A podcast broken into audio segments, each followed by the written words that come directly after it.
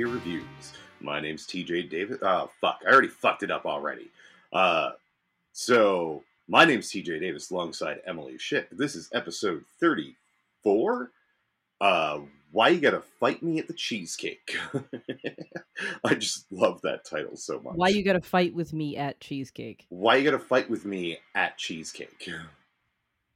It, it's it's such a An obnoxiously long name. yeah but it's so great. Um so yeah how you doing gizmo? Staying away from those bright lights?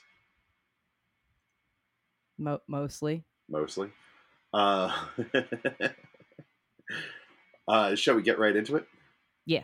all right so beer number one today is why you gotta fight with me at cheesecake. It's a sour ale with raspberries and cheesecake.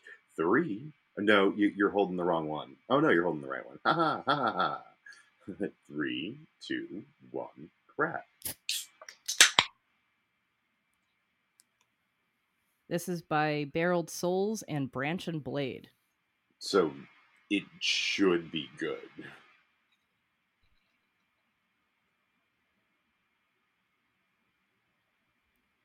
The raspberry color is noticeable. Oh, there's crap at the bottom.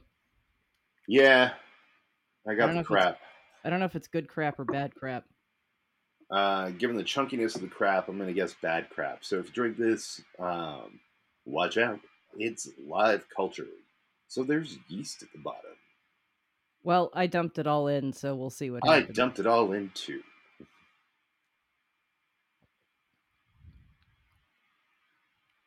Okay, I like this. The raspberry comes through well. The the sour is there, but it more more is like a tart than a sour sour. And like I I definitely can taste like some of the cheesecake element. I don't know, man. I'm not really getting much cheesecake. Like I'm getting lactose, but it's not what I would call cheesecake. Yeah, it's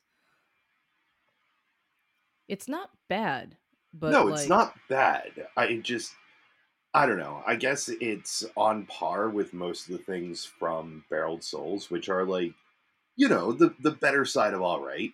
I think Yeah. that I was just expecting slightly more because it's a collaboration with Branch and Blade. Yeah, but Branch and Blade is also fairly hit or miss depending. You see now, I think that I'm more impressed more often by them. They're not like batting a thousand, but I feel like the sours that we've had from them have been at least more flavor forward than this is. Uh, No. Not necessarily good, but like the flavors that are in them are more overt. Yes and no. I mean, I, I'm gonna point to Electric Love as an example of one that I think is like underpowered. Yeah, yeah, I'd agree with that. Electric Love was them, right? Uh, fairly certain. Mm. Well, you you can look if you want because I I have my Untappd pull up to you know So talk about why, things. Why don't I just check it out real fast? Yeah, there's this magical thing called the internet, and you there's a phone in your hand that like has the internet, right? Uh, Mind yes. blowing. Um, the Electric Love OG Raspberry Blackberry was Branch and Blade. Yeah, I thought that was kind of underpowered.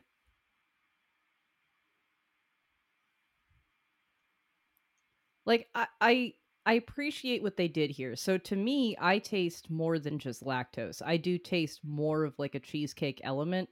It's not as strong as I would want it to be, but I I I think that I think it do, it does come across at least for me. Not as much as I want either, but I, I think that I'm tasting it more than you are. Maybe it'll get better as it warms up. Yeah, maybe. There are definitely some things, including some sours, definitely like the flavors come through a bit better as it warms up a little. I don't know. I like. I don't know exactly what I'm going for when it comes to cheesecake. I personally, I'm going for like, I don't know, creamy cheesiness with uh, a hint of graham cracker. Yeah, I mean, the graham cracker is the element that I'm not tasting here. Yeah. But like, I don't know that that's intended to be in there at all. I think it's really more meant to be like a basic cheesecake base. yeah. A, filling. a raspberry cheesecake filling. Yeah. Yeah. Um and again, I get more than just like the lactose and vanilla that I would expect. I'm getting I'm definitely getting a more cheesy note and I don't know.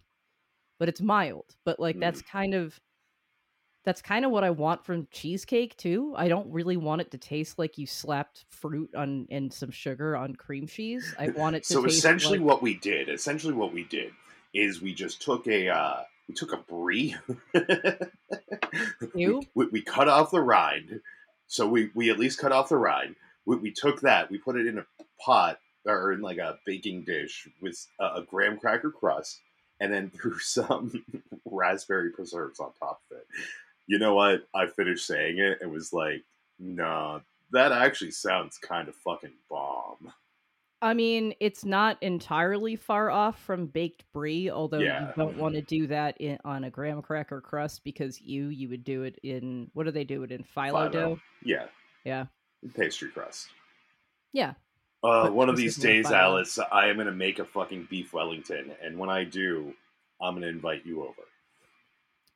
Damn right you are. Oh man, Alex was talking about how he uh was thinking about doing porchetta for Thanksgiving next time they're Mm. there, which is probably next year. And he was like, I wonder if I can con- convince my mom to just lose the turkey altogether. I'm like, dude, I am so down. He showed me pictures of the porchetta he made, hmm and I'm like, so when am I coming to visit? Yeah, right? And- Special episode live from Chicago, live from outside Chicago. New England beer reviews on scene.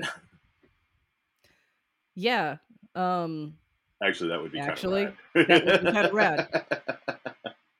I, I don't I don't know how that would work, but considering that we use USB mics and It stuff. depends on whether or not he has a centralized mixer that we'd be able to plug into. That's a good question. He it, it's not impossible that he has that or It's not access to it impossible that, yeah. Whoa. Ah, pardon. All right. because let's- music teacher. Yeah. uh, let's keep on keeping on. Um, you, you had some beers at Christmas, didn't you? I sure did, and not all of them are from New England, and I don't care. We're going to talk about them anyway. Or at least address them. Um, no, we're just gonna straight up talk about him. Fuck it. Um, so he brought a single can of Benthic from Half Acre Brewing Company. Nice. So, uh, I mean, Half Acre is Connecticut, isn't it? no, Half Acre is Chicago. Oh. Oh, I'm thinking like Kent Farms. Kent Falls. Yeah. Kent Falls. Um, so Half Acre is. I agree with him. He he said that like this is the beer that solidified them as like the best brewery in Chicago, and I I concur with him because Nice. Half Acre can do much like Trillium. Half Acre can do basically every style and like do something cool with it. So, uh, this is their standard imperial stout. Bourbon barrel aged imperial stout brewed with coffee and toasted coconut. Wait a second. That's their standard. Yep. Awesome. Yeah, that's their that's their basic stout, and it is excellent. I gave it a four point five. Its average on on Untappd is a four point three two. Yeah, that seems slightly low. I mean, given other stuff from Half Acre that I've had as well, like I wouldn't be surprised that this is really tasty. Yeah, no, Half Acre is fucking great. Um, they have a couple of different locations now, I think, and uh, I've been to both of them, and Awesome. they're cool. They're they're they're cool places to hang out. Um, I really dig the one that has like the outdoor beer garden and shit, especially, and it's dog friendly. At least it was when I was there. All right. Um, so yeah, half acre fucking rules. If you find yourself in Chicago, that is the brewery you should try the hardest to go to for sure. Indeed. Um so for the first time in years, I had a Goose Island Bourbon County.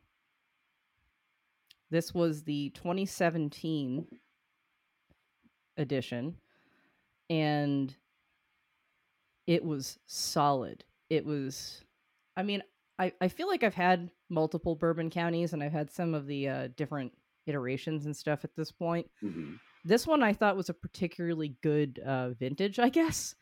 Um, Uh, 2017. Would that be like one of the last years before they got bought out? How long ago did they get bought out? a long time ago. Okay. Yeah, they they they sold out like at least ten years ago at this point, I think.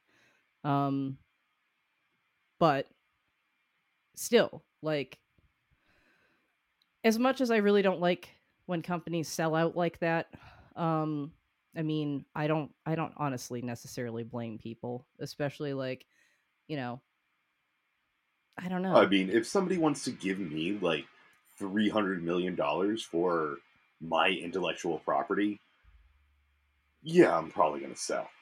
Yeah, and I mean, I think that the thing that really made like makes me question it a lot is because of the it depends on which company is buying you out. Um are they AB InBev? I can't remember. Or are they like um, one of the slightly less shitty ones? no, they're totally AB InBev because, Yeah. yeah, they're owned by Anheuser-Busch. So, generally speaking, I try not to buy anything that's made by AB InBev because if you And folks out there, Didn't Dogfish Head get bought out by like Boston Beer? I I don't think so. I mean, I can't remember who the fuck bought them then. Um, I didn't know anybody. I didn't think that Sam Calagione would ever sell. Oh no, he sold out like probably five or so years ago at this point. Did he? Yeah, that Oh. that's where my like three hundred million dollar number came from because Oh, I'm okay. fairly certain he sold Dogfish Head for three hundred million. He might still be like, you know, overseeing things, Yeah. but for some reason I thought it was Boston Beer that bought him. In which case, I actually kind of support that because Boston Yeah. beer isn't fucking gross. Eh, the Um, okay. beer's the beer's not really good, but I don't have any great opposition to their business practice. That's what I'm. That's when I say they're not gross. That's what I mean. If you're getting bought out by a bigger company, like make sure that bigger company isn't super shitty. Um, will because AB, still retain like the meaning of your business after you're gone. AB InBev is a company that you should avoid supporting with money eh, whenever possible. Um, just because if you folks out there don't know, they do things like buy up all of the hop farms in the entire southern hemisphere so they have a stranglehold on the flow of southern hemisphere hops. Um, because specifically to hurt craft beer competition, especially Mhm. once they started getting into the game, not by doing it themselves, but buying companies that did. Um, so that's the reason that like it and it, and it depends on the company. It's like okay, so you know, Goose Island got bought out by AB InBev. I generally don't buy their shit at I mean anymore, but I probably wouldn't generally buy their shit anyway because it's like most of it's pretty mediocre. It's always been kind of like a like a big basic beer kind of thing Yeah. that has like this one fucking beer, the Bourbon County, that's like mind blowing. Um, Super solid. I mean, honestly, with a name like Bourbon County, it makes me always think that it comes out of like Kentucky or Tennessee instead of Illinois. yeah, But, but, uh, also, we are correct. Um, Goose Island is owned by AB InBev. Samuel Adams Beer Company, which apparently Boston Beer Company has officially changed their name to, okay, uh, owns Dogfish Head as well. All right, that bothers me less because Sam Adams actually does a lot of good stuff with their money. Um, they have a program that supports, um, like not just women in the industry, but like women small bit like sm- small businesses owned by women in general. They have like a huge fund That's and awesome. if you are a woman who wants to start like a brewery or whatever they actually have like classes that they they teach you for free about like how to you know from everything from brewing to like how to you know manage the money Like I think that's really cool. So I have no problem with them as a company as in terms of their ethics. Um but yeah, like this is like a one a one time, you know, this is a one beer exception to this rule for me. Um not that it's something I would necessarily buy on my own, but I'm not going to be like I won't drink that if somebody offers it to me. Mhm. Whereas I'm still oh man, what was that really good one in like one of the Carolinas that sold out? Uh, Like- Wicked Weed. Yes. Wicked Weed is a company that like as soon as they sold out, I was Stop like drinking it. I literally Well, I- we did have a couple of them after they they, were- sold out, but they were like, "All right, this sounds really, really interesting." Instead of like, "Oh, I kind of want to try that."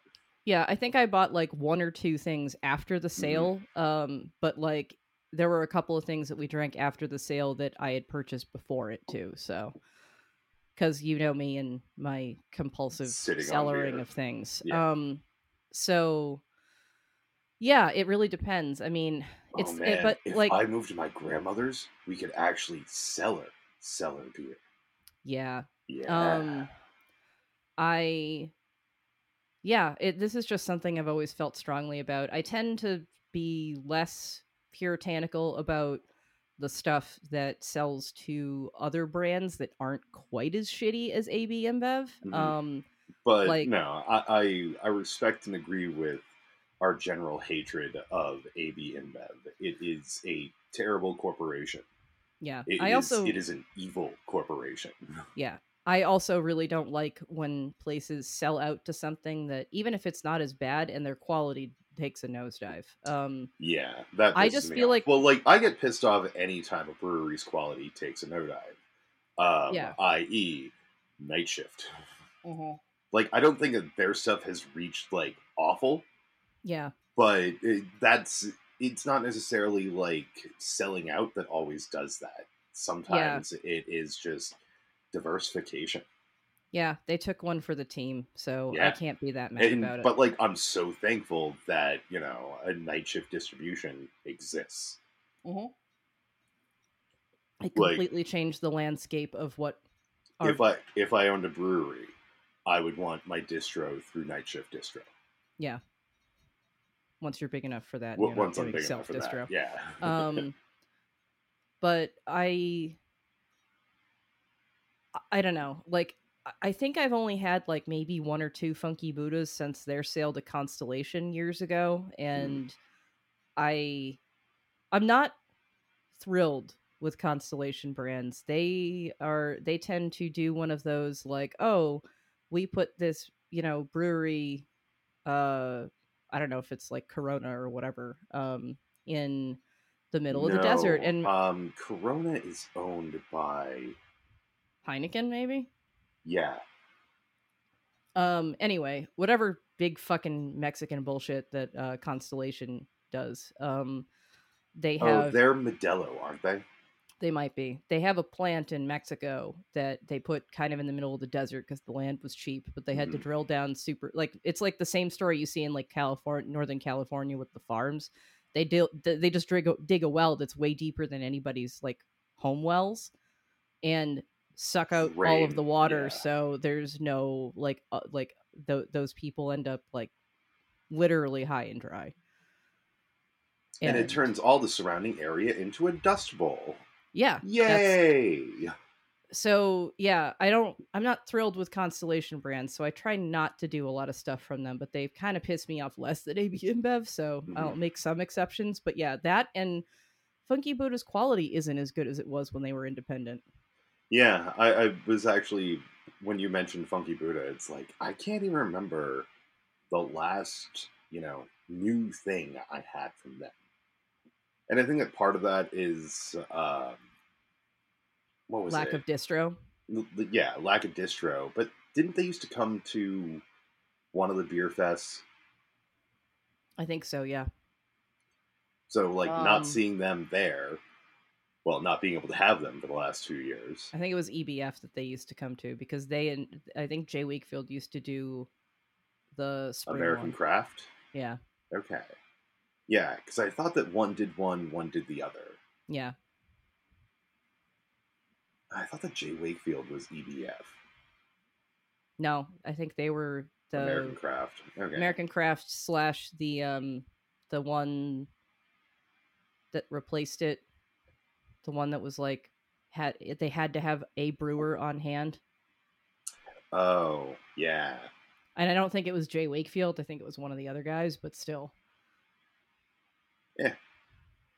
Um, well, I hope that Beer Fest can happen again. Maybe we can do like Yeah. a live broadcast from a Beer Fest. That'd be wild. yeah, I mean, lav mics are not wildly expensive. I don't think Yeah. So. All right. Uh, let's keep on keeping on. So, what was the next beer that you had for Christmas? Because I already looked, and folks, for the first time ever, a beer from this non-brewery, this smaller than nano brewery, is going to be talked about Indeed. ever. So the next beer I had is from quote unquote Novello Brewing. This is my cousin in Chicago's home brewing setup. Um, I've had a number of things from him. He's really getting I mean, he's been he's been good at this for years. He brewed all the beer for his wedding. Um, but he has made some really impressive stuff, including like a really solid New England style IPA. Ooh, nice. Um, so, Pop Pop's Very Merry Christmas is an old ale with pie spice and orange zest. All right. I mean, that's Yeah. something I can get behind. Yeah, it's it's like it's it's really smooth. It's really like the spices come through well. Um, the orange zest comes through. Like, it's just extremely pleasant drinking. I think the only one from him that I've had was Tis the Saison, Yeah, maybe which, if I'm remembering right, it was rosemary. Yeah, I was, I was gonna say herbed, but like rosemary, maybe thyme, saison. The only problem with it is he used too much yeast in the bottle conditioning. Yeah. So every bottle was a foamer. but it tasted good. Tasted fantastic. No, but definitely the beer to open over a sink. Yeah, he's good at this. I mean, that New England style IPA he brewed for me the last time I was out there. Rad. Yeah, it was like surprise, I brewed a New England style IPA and it was like yes. And he's got one of those little kegerator deals in his basement so he has his own beer on tap. That's awesome. Yeah, it really is. Um Oh man, yeah. I feel like we should look into live mics and uh, you know do beer fest and take a vacation to Chicago and get stuff. oh man, imagine like turning the lav mics on while you're like drunk riding the L or something. Yeah, that could be interesting. Alrighty, guys. So here we are. It's 1.30 in the morning, and we're riding the L. and some people are just looking at you and they're like not again Sir or madam, I can't see right now because my eyes are just too wobbly. Uh, what are your feelings on things? what, what sort of things? Wait a second. Why am I even saying that? I'm not participating in this. Uh, what, what are your feelings on the state of things? yeah Get away from me. All right. But yes, that's exciting for the first time ever. Novello Brewing. Check it out if he ever releases, which he Uh, won't because this no. is purely fun. But he is on in they it's i think it's novello brewery and farm on on instagram if you're interested Oh yeah. Oh, I think you can also find him on Untappd as Novello Brewing. yeah but i well, i mean i added that one in but yes it's on there All right, then Um, you can find Novello Brewing on Untappd. so i think the next one we actually had was the um the daily serving spiced apple from trillium that we talked about last time which everybody loved uh, we didn't actually talk about that last time because I've got a can of it. oh well we're gonna talk about some of this shit because you know we Yeah, can't we so I'm can't save guessing- everything for episode beers I'm guessing it's both that and the uh, Widowmaker that you have the two of those. So that, folks, means that those are beers that I can now just drink. Indeed. So seriously, daily serving spiced apple cider legitimately tastes like I want to say apple pie, but that's actually not right because you don't have the crust flavor. Um, you have I think the more accurate way to describe is it Apple is pie it, filling. I would say homemade applesauce. Oh, oh, that's exciting. Yes, it's fucking and phenomenal. My mother didn't like that one. Everybody else loved it. Didn't we have another apple pie one fairly recently that tasted not like apple pie, but apple pie filling because it was missing like that breadiness? Yeah, happy holidays. Happy the, holidays. the actual cider, Yeah, thank you.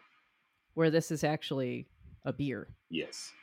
Um, I also the other, I think we did already talk about Honeymaker. Um, I I, I had brought that and we had that as well. Uh, we did talk about Honeymaker. Oh man, Honeymaker is so good. But we talked about that last episode.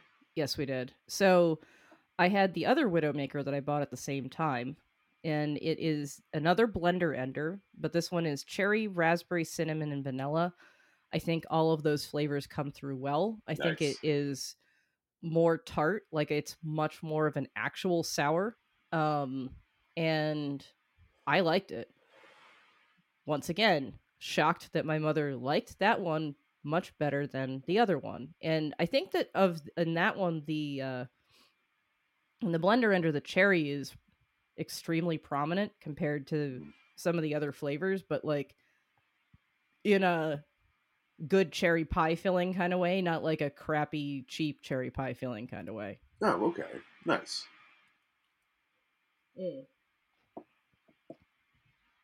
So yeah, I'm excited to keep trying to find more stuff from that series because I've now had two blender enders and I really liked both of them. Um, yeah, I, I've only had one of them so far, but I really enjoyed that one myself. yeah.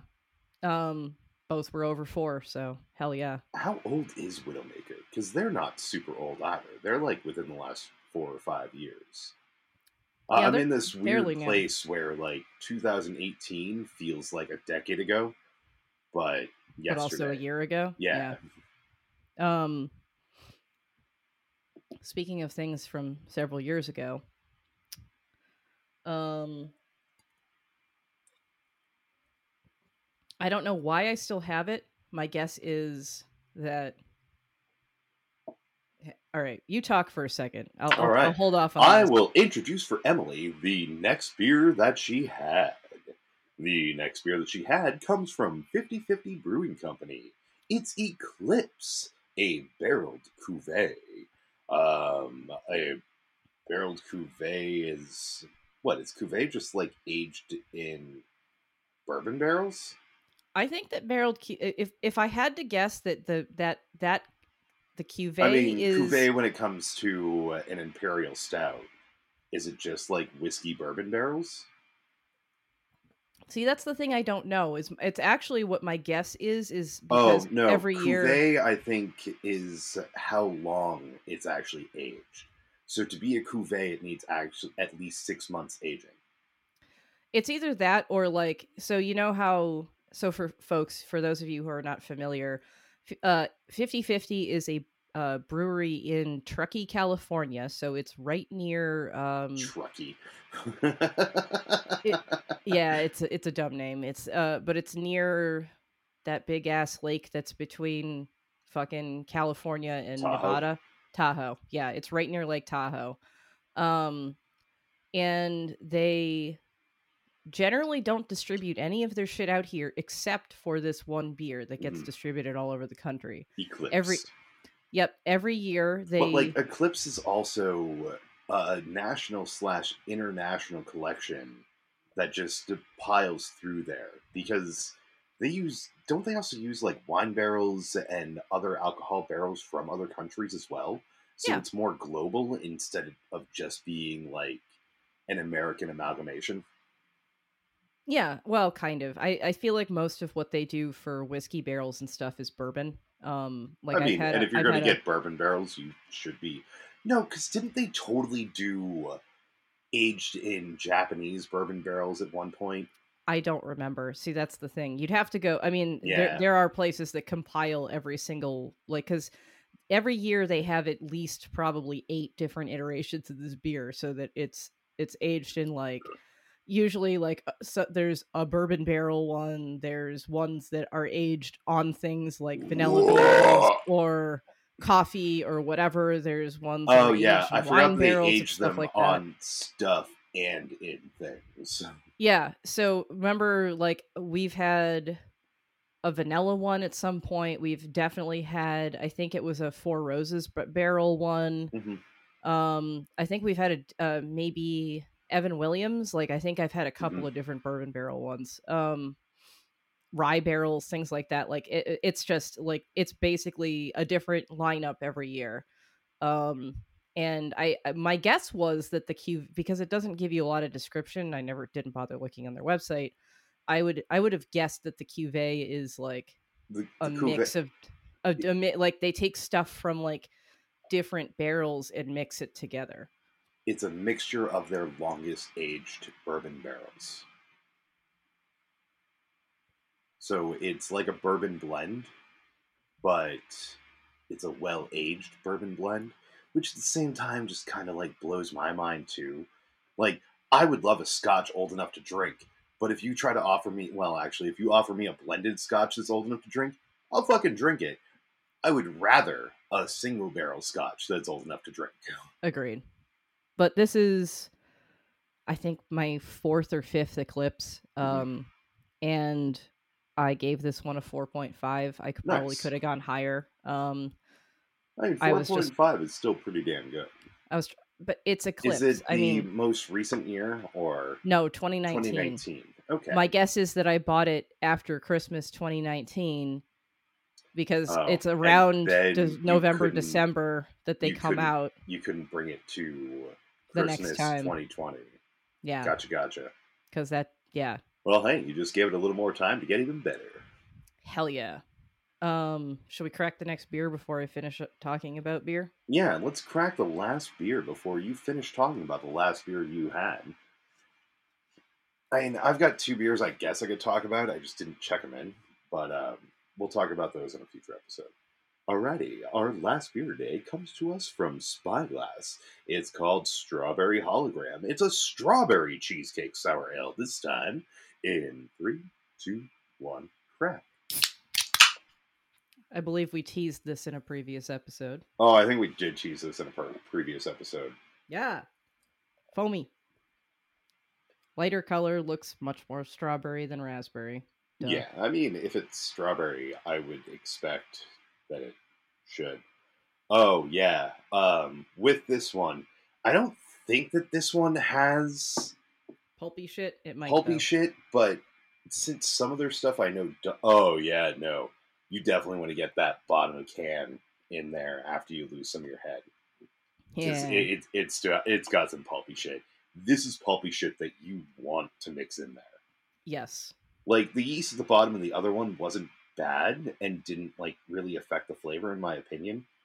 Um but like this is pulpy shit that is supposed to be in the beer. These are like i I think that they're supposed to be unfiltered sours. Yeah. There definitely are. but they're more reminiscent of like Mortalis or Deciduous or like the other Definitive. places definitive that are doing like those super fruit smoothie sours that may not necessarily be super sour, but it's the kind of thing that an alcoholic could feel good about drinking for breakfast. Yeah. Um and remember when we were at um Oh, was this the one that she was telling us about, or was it the other one? Yes. I, I couldn't remember, I don't know if it was this one or if it was the other one, but, but it was definitely one of their beers. yeah, e- either way she was like, yeah, there are people who come in here and, and she's like, I'm warning you that like there is, you know, fruit pulp in this and they're like, "No, no, I like smoothies. It sounds good." And then they come back up and they're like, "This is gross and thick." Like I fucking told you, dude. It has fruit pulp in it. I really want to drink more Spyglass. Like this is fucking phenomenal. Like I didn't want to say this earlier because we had had this. We had tried. We have tried this before. I Mhm. hadn't had the. uh What are you gonna fight me at cheesecake? Before, but like this is what I want from a cheese, uh, like a fruited cheesecake sour. Like Yes. I get the strawberry. Like strawberry is the first thing I taste on it. After that mellows out, I get, you know, that like not not just vanilla lactose. I get like cheesecake. Yeah, I get graham cracker too. well, and then like but- on the uh, uh, like as it fades, as you can feel like the rest of the strawberry coating your tongue and falling down your throat, you get that flavor of cheese, uh, that flavor of graham cracker, like like buttery graham cracker, like the graham cracker crust of a cheesecake, and it's like this is what I want. Like calling itself to be a cheap strawberry cheesecake sour, I get every flavor that I desire from that title in this Yep. beer. no, I, Fantastic. I really enjoy Spyglass a lot. I I don't know, man. It it's it, it's a tough it's a tough call to say whether I like them or Deciduous better, but like one of those two or both of them together are my in my opinion the best breweries in New Hampshire. At least southern New Hampshire. But I don't know. Maybe we have a future episode where we end up, you know, visiting both of them and talking about them as if they're in a head to head rumble match. Not a bad episode idea. You know, Yeah. just throwing shit out there. because you know Dover and Nashua are like right next to each other. Oh, yeah. Not they're, Dover, they're, Newmarket and Nashua. they're right next door to each other. By way of Manchester, probably. because Newmarket's a little north and west of uh like Portsmouth and Dover. Well, then maybe it's two day trips. Yeah. I mean, I don't know, Spyglass is kind of on my way home if you Mhm. go that way. Yeah. All right, let's talk about your last beer so we can move on to uh, pop culture bullshit. Indeedly do, neighbor. Um the last beer is another Trillium. Because Trillium fucking rules. I got a single bottle of this. It is a collaboration between Trillium and Other Half. Um, it is an imperial stout with, let's see, hundreds of pounds of imported wild Thai bananas hand roasted in their Canton kitchen. And they, By, by their very own J.C. Trudeau. Trudeau. um, um, Tetro is how I would Tetro. pronounce it. yeah, Tetro.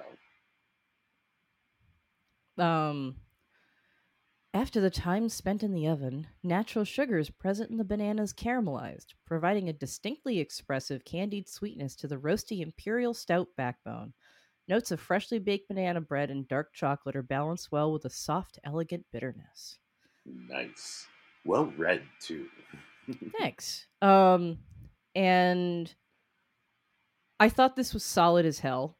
I don't think that it blew my mind quite as much as I was hoping.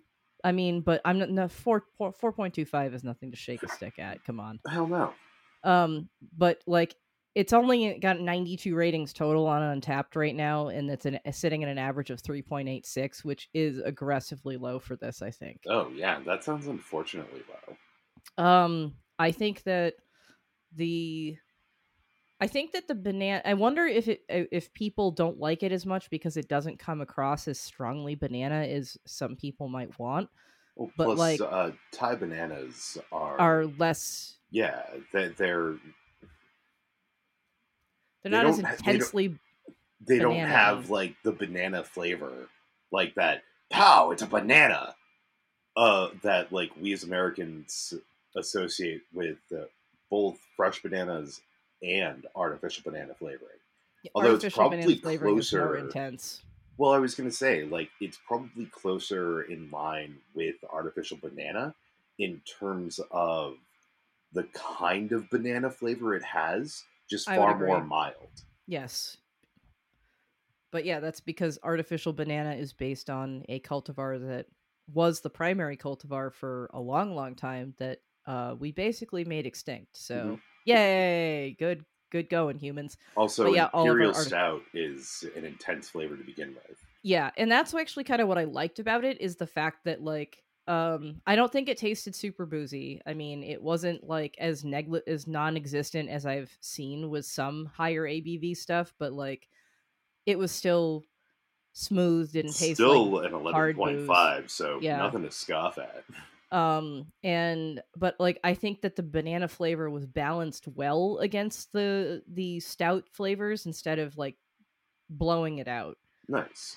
like i don't i really don't like super super strong banana flavor generally unless i'm like eating banana bread or like something that's like bananas meant to be front and center here Yeah. um I mean, i i, banana is this supposed to be the primary component, I want it to be banana, like that smooth king. Like I get why I think Dan was there to try that, and he was like, "Oh, I don't like this," but like I also don't think that I, I'm not even a huge banana fan myself.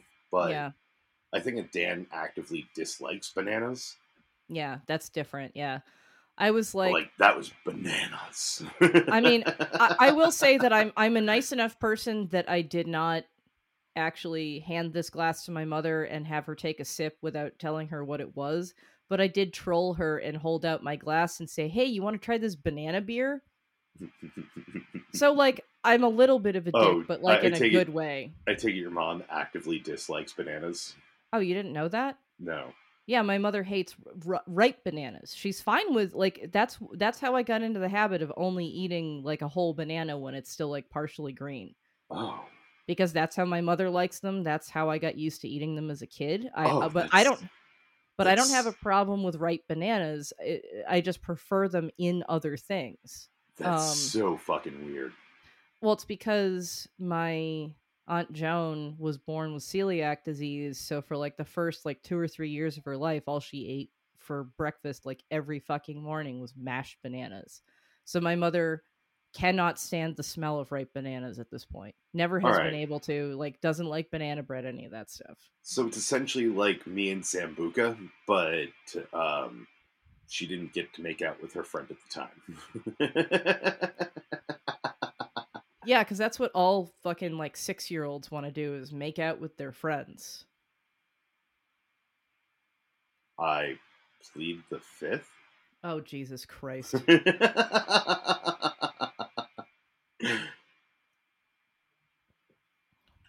um, um yeah. yeah. I'm just going to Uh, leave that one there. yeah let, let, let's let's just like move on so yeah this uh spyglass mighty tasty we gotta drink more spyglass because fucking at this point everything from them has been fantastic Yeah. i believe that we have exhausted our beer talk for this episode though. So if that's where you like to end it you're welcome to. We'd rather you stick around while we bullshit other stuff mostly man. pop culture. We're going to talk about we're going to talk about something that we alluded to at the beginning of episode. But first i want to give a, a like tj super short spoiler free movie review new movie review Yay. um emily i'm going to give you an option again you can either choose uh the one from last time that was left over the matrix Mhm. resurrections or you can choose the uh, new disney animated movie encanto no, I, I I want the Matrix one. Uh, it's too bad. Encanto's pretty decent. So I- there's your super.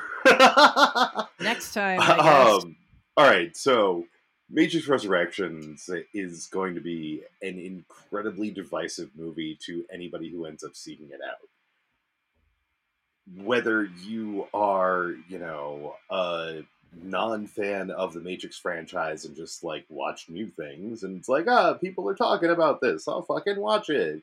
Or if you're, you know, somebody like me who ended up skipping out on school several times, mostly due to uh, idiotic bomb scares that were always going on in Watertown High in like 1999. So Yay. it was just like, well, I can either stand outside and wait to maybe go back into class at some point and then deal with the rest of my fucking day, or I can hop on like uh fucking forget what it is. I want to say the 57 Yeah, that might be it. take that to Cleveland Circle and go watch The Matrix again. Yeah, I think I saw it five times in theaters because uh, myself and the guy I was dating at the time were both like, "This is the best movie ever. It has an awesome soundtrack and shit." So yeah, I saw it like five times. it does have an awesome soundtrack. It really does. Um, it has a large kink factor for like leather community if you watch it. yeah, Like I dig that aspect of it. It was never a community that it was always a community I wanted to be part of, but was never part of. Mm. Um, but yeah, like the first half of it is largely a recap slash remake of the first three movies. oh, Like more so focusing on the first one than the other two. But That's like smart. one of the things that I really loved about it is watching this movie gave me greater appreciation for two and three. Like Okay. two and three are incredibly imperfect movies. Like honestly, they should have been one movie, and they should have not tried to do uh, as much as they wanted to try to do. My biggest complaint with the new one is they tried to make a new bullet time, and it just doesn't work as well as they want it to. It only really works if you're watching it, you know, 4K, 120 fra- uh, 120 frames per second. hmm But like, I first watched it through my non-pro PlayStation 4, so it doesn't do 4K. It doesn't do 120 frames per second. So it just kind of looked very um, like Clockstoppers. You know? yes, And not then- really, but yes. Oh, come on. You never saw Jonathan Frakes' theatrical directorial debut? No, Oh, that actually wasn't his debut. I think his theatrical directorial debut might have been a TNG movie. I don't know. yes, But, you're right. like, whatever, He, he Frakes- directed uh, the one where Data dies. The hell's that one called again? Nemesis. Oh, uh, Nemesis came after. I don't know. I'm not sure right now. But Jonathan Frakes directed Clockstoppers. It's about like you know having a stopwatch that turns you into the Flash, and it just looked 90s bad, or you know the 90s Flash TV show. Looks bad. Yeah. it looks slightly better in like 4K, 120 frames per second, but it still looks bad even then. So yeah, um, I still say see it though. Like I, I, I, re- I am, I came on the part of like I dug the fucking shit out of it. Yeah. I need I still need to see it. One of these days, Alice. One of these days. Damn it! I already used that this episode. Well, fuck me. Indeed. Um speaking of Frakes, Frakes has I think gotten to be a better director over the years cuz remember how you were saying like, man, I really like what like the some of these shots in like the most recent disco episode. Yeah.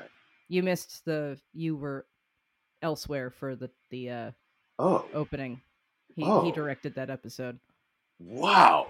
Yeah. I am even more impressed with that episode then. yeah. Like, what No. was that? Uh, episode five of season four of Disco. Yeah. It's like the most so. recent one I really liked, which we ended up watching earlier. But like that episode, like the episode five, it felt it felt like the greatest combination of old and new tracks while also being incredibly visually appealing. Yeah. So kudos. Kudos, Mr. Frakes. Yeah, it's almost like people some people learn stuff as they get older. Not me though. Nope. Fuck fuck learning. Learning is for chumps. That's Yeah. what Bender taught me, and I learned it from him.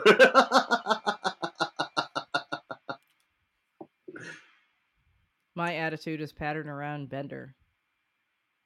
That feels like a horrible mistake. um, you're gonna open up your own amusement park with uh, blackjack, and hookers. Screw the amusement park. You know what? Screw the entire thing. All right. Yeah. Um, I mean, we're 50 minutes in, so let's keep on keeping on. Mhm. Uh, as part of our post-holiday season, even though we watched one of them pre-holiday, uh, we Emily finally, for the first time, saw Gremlins and Gremlins 2, the new batch. Mm. I I enjoyed both. They're very different. Um I re- I thought one was despite having some major logic issues with the rules surrounding Mogwais. um like I think that one was oh, and also Solid. here's something we never thought about. What happens when a gremlin eats after midnight? I would assume nothing. Oh, okay. I would assume that It's like, like maybe they revert back into Mogwais. that would be helpful, but I don't think that it would yeah, whatever. They I, oh like that man, maybe that's part of my like legacy sequel script. Oh lord. Um I really enjoyed I I enjoyed one as like, you know, kind of a pure like I think it was a decent introduction to characters and the world and, you know, I think that it was like entertaining to watch while, you know, being like, you know, kind of horror light. Um yeah, it's it's a kids horror movie. yeah. Um I thought 2 was actually like I mean it was I don't I don't know if good's the right word, but it was solid and it was fun as hell. Um Entertaining, yes. interesting, weird. Yeah, definitely weird, but like um I don't I didn't even know that like stuff with that many like meta references and like fourth wall breaks and shit actually existed at, as early as that. Yeah, I'm really curious what like the earliest example. Like, I'm sure that there are early examples of, you know, uh, like meta novels. But yeah. I, I kind of wonder if you know something like this, something like you know Gremlins Two, is sort of what influenced like being John Malkovich to be a thing. Yeah, I mean, there's a lot of stuff that it's like it's kind of weird to think about like that you know, we things like you know, heavy meta referenced movies and even Oh, it's kind um, of like commonplace like these days. like but like serialized storytelling in fucking TV shows did became a thing during our lifetime. And not just during our lifetime. I mean, serialized storytelling in TV shows was like still in its infancy in like the mid 90s. Yeah, I think that Star Trek till- helped to push it along some. 24 is what really made it happen. Oh, yeah, that makes sense. I But, was like- thinking um Battlestar Galactica. But that came, yeah, that came after 24, Yeah. I believe. Um DS9's last season had several really long part ones. And actually like honestly the last like 4 seasons of DS9 period are more or less serialized storytelling because you're following a story. Like if you just and that's, you know, my dad's trying to slog his way through season two right now and he was mm. like can i just skip to like when it gets good? And it's like you fucking can't dude. Like there's too there's too much nuance to the story that like yeah you're getting a lot of just like random bullshit episodes in the first few seasons but, But, like there's a lot of subtle character development throughout those first like three seasons. Like yeah. it starts to get more interesting in season three with like when the oh, hell did they get the stuff defiant starts happening. is it season I three think that it they get is the season defiant three because they get the Defiant before Worf joins the crew. Yes, Once and they- Worf joins the crew, then the show like really finds its legs. Yeah, um Dominion War is that post-war for pre-war? Oh, Dominion War is way post-war. We were sitting around waiting for the Dominion War for a long time. I don't think the Dominion War actually It's happens. still season 5? I don't think it happens until Or like five. six? Like it's either the end of five or like Well- the beginning mid of six. I mean, it depends on what your definition is of the beginning There, there are threats of war for a while. Like, Yeah. all right, so well, that's how most wars start, dude. If you're calling like the beginning of the Dominion War is when they first start, when they first find out about the Dominion, and the Dominion is like, "Hey, bitches, we're uh your new overlords," and the Alpha Quadrant's just like collectively like, "You know what, man? Fuck you." yeah, then yeah, no, I, probably late The season four, early The season diplomacy five, failures, yeah. The early diplomacy failures are definitely a contributing part to the war happening, so I would call it part of like that whole now, uh, arc. I always think of like war starting being when the first shot is had. Yeah, it depends on how you look at it. Because technically speaking, you're probably correct, but like the war wouldn't have happened if it weren't for all of the setup shit. Oh yeah, absolutely. Like the political machinations are actually kind of important. So And, and it's also really weird that DS9 especially is a largely political drama, yeah, and I like it.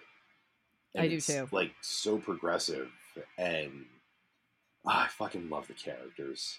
I love the characters so much. Like I love characters from several different treks.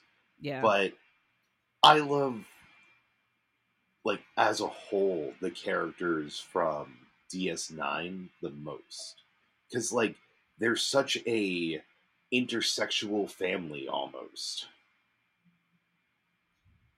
And I think that instead of like individual characters being good or great, I think that they work best as a unit. I mean, I would argue the same thing for Voyager, though. Like, I think that, I think that Voyager and DS9 did better with that like cohesive, like, uh, I'd agree. family aspect, like character development shit than than TNG did. But that's because both of those crews were in like settings that were more conducive to Also, that kind of character TNG, development. TNG is largely a collection of individuals.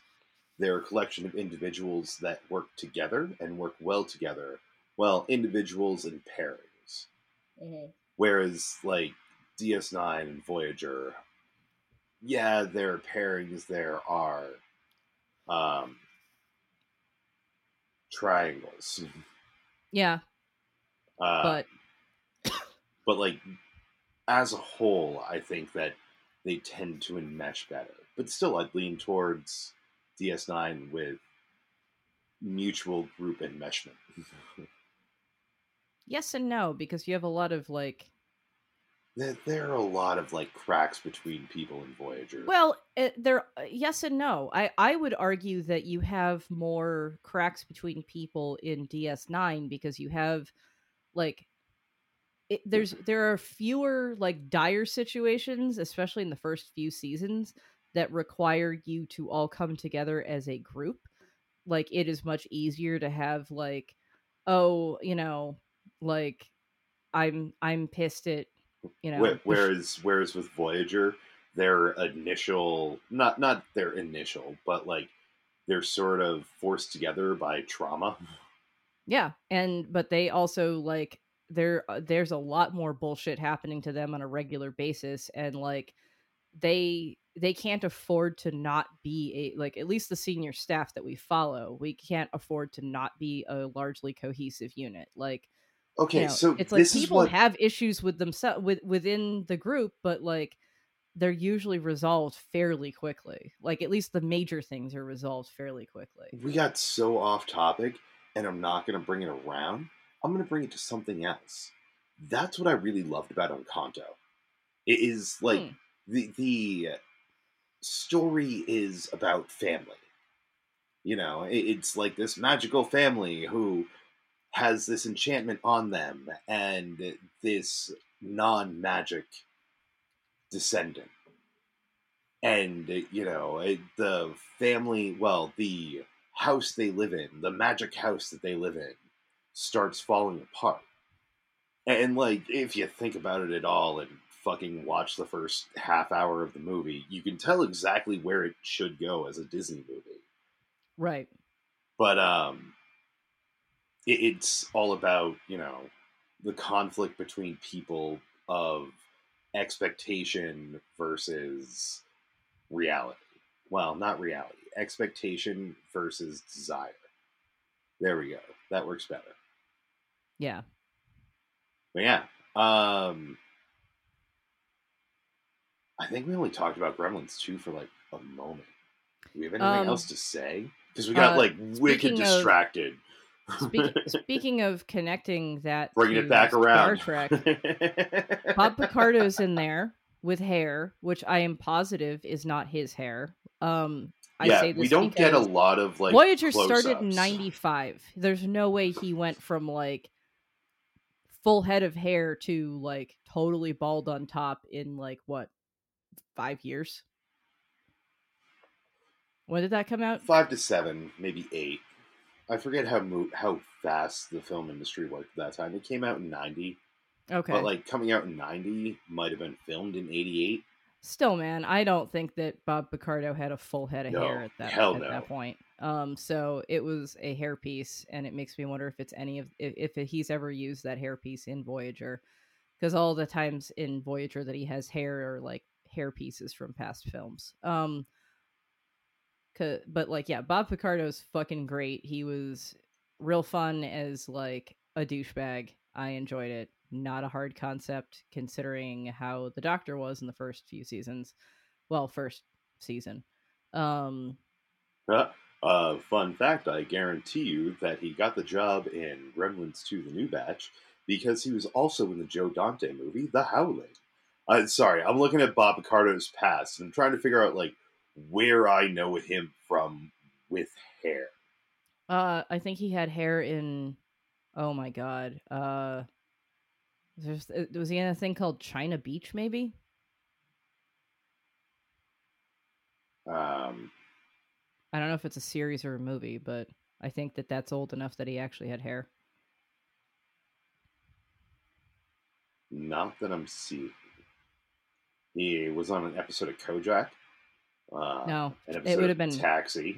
before that, probably. Yeah. Uh, there's nothing before Kojak. Kojak was Oh. 77. Like his first gig was some video in 76. Huh. Yeah. Uh, maybe Golden Gate is the thing you're thinking about? He was on one episode of Silver Spoons. He was on one episode of Archie Bunker's Plays. Wait a second. Is that a sequel series? No. That's ah, weird. Because, like, it wasn't called Archie Bunker's place. yeah, Plays. he was on China Beach. If you like, uh, like when I go into it, he was on it from 1988 to 1991. Oh, I haven't gotten that far. Uh, I started at the beginning of his career. I know Oh. I've seen Explorers, but it seems like he's more voice work in that. Wait, you don't get the like known for at the beginning of Oh, your... I do. I just wasn't looking at that. He was Oh. also in Legend, but it's been fucking forever since I've seen Legend. He was on one episode of The Golden Girls. He was apparently in Innerspace. Oh. Oh, no. I just got to what I had seen recently. Because I just recently rewatched uh, Back to School. That's what I saw him in recently, where he still has his actual hair. Oh wow. Yes. Movie that holds up surprisingly well. It's sexist, but it's not like Rapey. rapey. Thank you. I I honestly was kind of shocked at how well it held up. Plus the fucking cast in that thing, because it's got like, you know, 1987 drugged out fucking Robert Downey Jr. Ooh. Um, it's got one of the few on-screen appearances, like on-screen speaking appearances by Kurt Vonnegut Jr. Like anytime I try to hit my Kurt Vonnegut voice, because I used to be able to do it, and I think my voice has gotten like too low to be able to do it still. But like Kurt Vonnegut is like somewhere nasally somewhere around here. Yeah. Hi, I'm Kurt Vonnegut.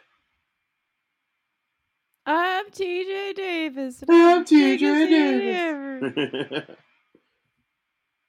but yes, check it out, kids. Back to School, starring Rodney Dangerfield, because he gets no respect. and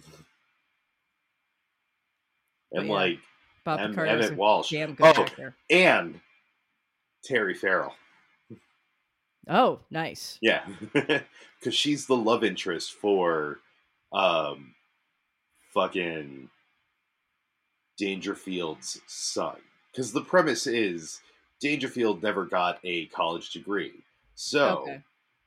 his son, who's in college and is like thinks that he's shitty, he becomes like, well, fine, I'm gonna get myself a college degree. But Yeah. Terry Farrell, 1987 Terry Farrell, is into Dangerfield's son. Okay. Instead, it's like a teacher, like Faye Dunaway or something, who's into, um, no, Sally Kellerman. She looks like Faye Dunaway, Mm. uh, who, who's into um, Dangerfield. Is she the Wish Faye Dunaway? Wish.com Faye Dunaway? Maybe? Or is she more like, I don't know. No, she she's more like the um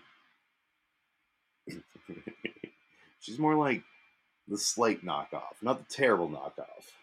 Uh, the Or Mia Farrow. Like like something the like Target that. brand. Yeah. The Walmart Mia Farrow. There you go. Um, but yeah, no, I I thought Gremlins 2 was a fucking blast. Like that one was highly Weird as enjoyable. Weird as fuck, like lot, really lot, weird. A lot of fun. a lot of fun. Um, like a lot of decent people in it. Um, and a lot of randos.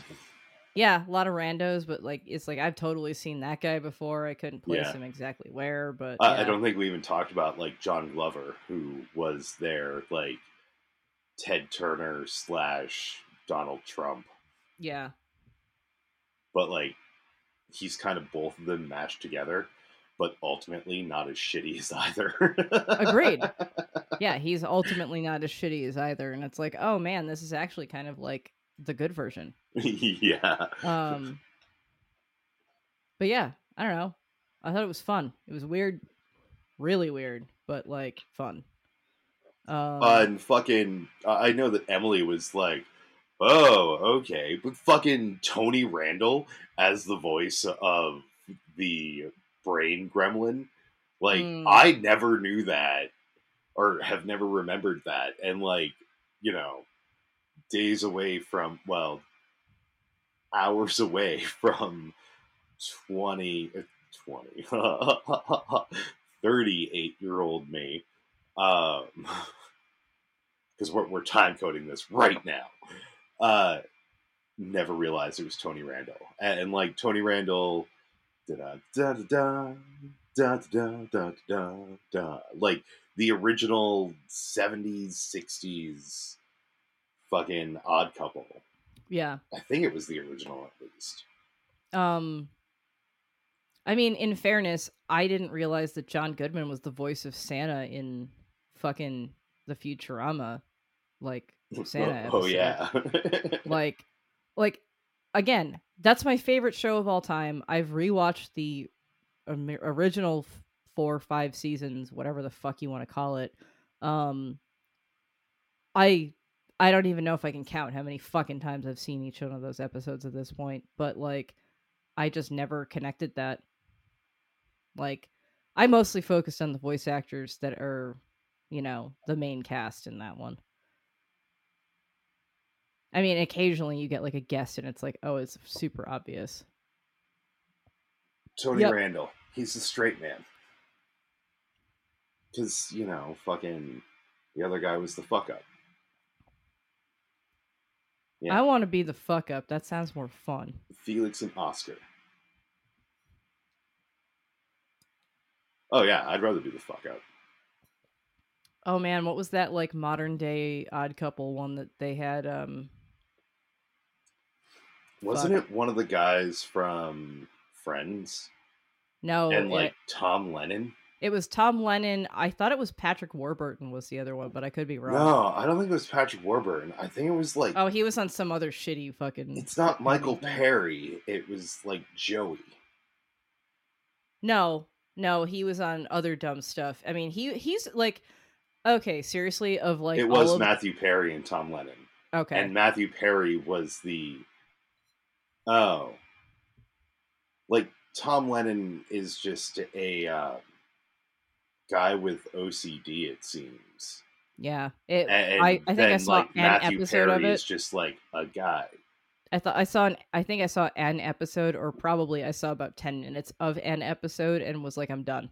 Yeah, It was not good. Um I am proud to say I have seen zero of it. I have uh, okay, I think I was still living with my mother when that first came out is my guess. Um and I believe it was CBS. So my mother will give that kind of shit much more of a shot than I will. Like she actually watched some of that like uh fucking Patrick Warburton sitcom that sucked too.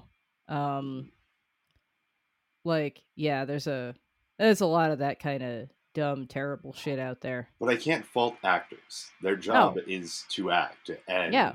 if you need money, you do your job. You yeah, know? they're they're not they're not or at like least that's a society that we live in. Yeah th- that's the problem is like you're you, you when you're trying to feed yourself you can't always choose the art that like you're choo- you're participating in if you're not the one who's actually like writing it or even directing it like a lot of times actors don't have a lot of freedom to be like hey uh can we change this line like Star Trek was very famous for being like, no, you read what is written on the paper, period. And like every once in a while, somebody who had a lot of leeway would get a chance to like change something very slightly. Uh, was it a Star Trek story or a Star Wars story? No, I think it's a Star Wars story. I want to say coming from like Harrison Ford, of like if you want to change a line, just change the line. The worst they can do is then call cut and not use it.